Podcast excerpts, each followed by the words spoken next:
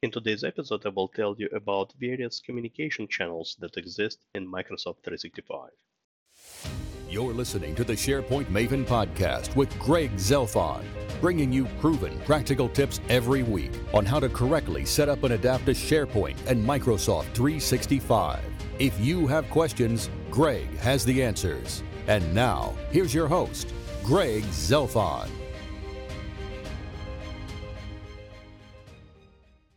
Hello again, and welcome to episode 154 of the SharePoint Maven podcast. I decided to record this episode because I often hear requests uh, from my followers uh, and obviously my clients about uh, various communication uh, options that we have uh, within Microsoft 365 ecosystem. Uh, typically, you know, a request from a client might be, okay, we need, you know, to improve communication within our organization what are the options? So essentially, that's what I would like to do today uh, is list uh, all the available options, and of course, uh, you can uh, pick and choose which ones you know make uh, the most sense. The first communication channel that comes to mind is obviously SharePoint. Now, I consider SharePoint uh, more of a passive communication channel, and let me explain to you why. Uh, SharePoint is where you store all the content, right? Uh, documents, links, uh, news and announcements, you know, events, and so on. However, uh, SharePoint by itself uh, lacks, um, you know, the features that um, you would use to kind of, you know, communicate and spread the message. All right. In order for your audience to see uh, the content in SharePoint, of course, the users have to specifically navigate to a given SharePoint site and let's say uh, read a particular uh, announcement. So obviously, um, you know, while SharePoint is one of the communication channels, uh, again, I consider it more of a passive, you know, communication channels available. Uh, the second communication channel that we have uh, is obviously Outlook. All right, we had it forever. And the idea behind it is that uh, essentially you would um, utilize Outlook to send emails, to send uh, you know links uh, to uh, maybe a SharePoint, you know sites and pages. Uh, maybe you would utilize Outlook just to um, uh, send out specific announcements, um, newsletters. But the idea is that obviously you use Outlook to to spread, you know, to spread information and make it available to your stakeholders. Uh, the third communication channel that we have uh, is obviously Microsoft Teams. We had Microsoft Teams since 2017. And of course, the idea behind Microsoft Teams, right, is that you can also utilize, uh, you know, this application uh, to spread the message. Now, you know, I think, uh, you know, Microsoft Teams as an application was kind of conceived more for uh, kind of inter you know department collaboration you know project collaboration. Uh, don't forget when you create a team uh, you don't just get a team with its uh, channels. You get uh, more than just a team. You get a microsoft 365 group. You get a team site. You can uh, connect planner. Um, you obviously um, get a calendar a group calendar in outlook an email address in outlook so essentially the idea behind you know microsoft teams is that it's a more of a two-way collaboration platform. Uh, with that being said, right, nothing stops you from utilizing Teams uh, to also communicate with your employees. As a matter of fact, um, there is a, an opportunity, uh, right, there is a way for IT uh, to create what's called an org-wide team. Uh, uh, remember, when you create a team, you can either create a private or public team. However, admins also have an opportunity to create an org-wide team. And the idea behind org-wide teams is that uh, you know, when you create an org-wide team, uh, it actually automatically includes all the employees within the organization. So as people come and go, they will be part of that org-wide team.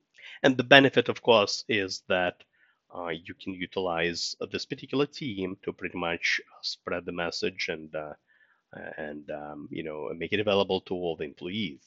Now, because uh, you might not necessarily be a small business, right? Maybe you have hundreds and thousands of employees uh, there are actually moderation tools that are available uh, within the org-wide team that uh, would allow you, uh, you know, the admins to log down certain, you know, maybe channels, right? So it's more of a one-way communication tool rather than a two-way uh, collaboration tool.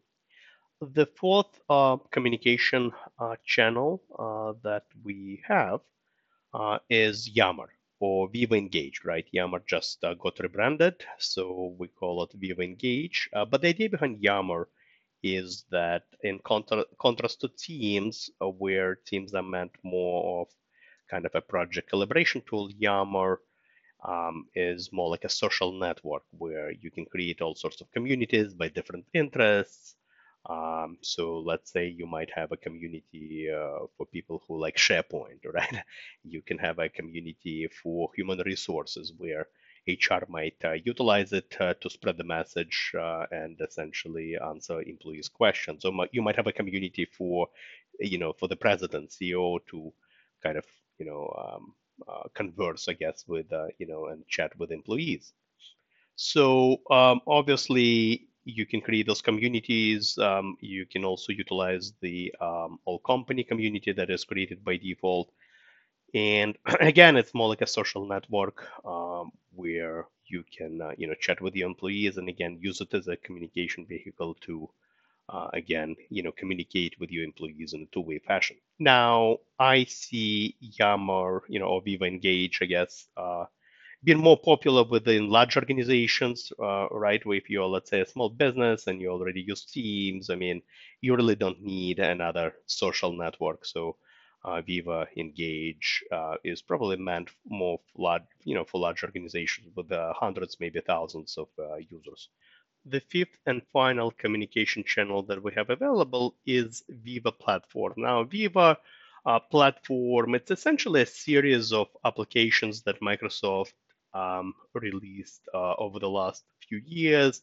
It's kind of a new thing. Uh, it's uh, what uh, Microsoft defines as uh, employee engagement platform. Now, Viva consists of you know various applications right it's not just a one application it's actually a series of applications that are meant to improve information sharing and user experience and it does it through artificial intelligence and you know machine learning uh, now like i said viva consists of various uh, various you know modules and most of which you know you have to pay extra licenses for for example you know uh, viva topics um, Viva Insights, Viva Learning, Viva Goals, Viva Engage uh, something I just mentioned. That's actually uh, you know Yammer. Viva Engage is part of that Viva you know uh, platform.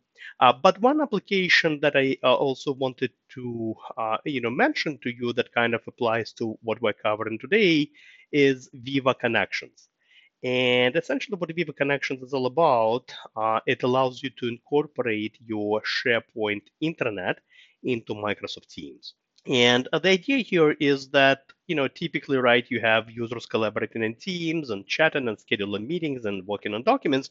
And then you have SharePoint intranet, which kind of kind of sits separately, obviously resides in SharePoint. And if you want to access intranet, you have to uh, open another, you know, browser and uh, another tab and go to a specific URL. Well, guess what? Viva Connections allows you to incorporate, essentially merge the two and uh, when I'm in Teams, the, the, there will be a, Uh, a Viva Connections or Intranet button. You can call it whatever you want. And with the click of a button, essentially, it will just embed uh, it will embed uh, your intranet inside of Microsoft Teams. And obviously, right, this improves productivity. If I'm a user and I am uh, chatting with my colleagues, and you know, all of a sudden I need to to look up that uh, vacation policy or employee handbook or whatever it is on the intranet, I can just do so with a click of a button.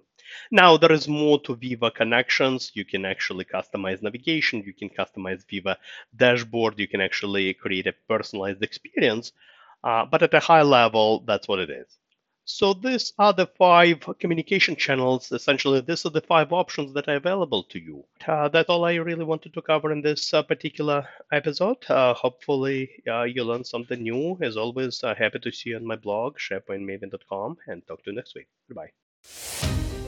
You've been listening to the SharePoint Maven podcast with Greg Zelfond. If you enjoyed this episode, please head over to the Apple Podcast app, leave a review, and don't forget to subscribe. Thank you.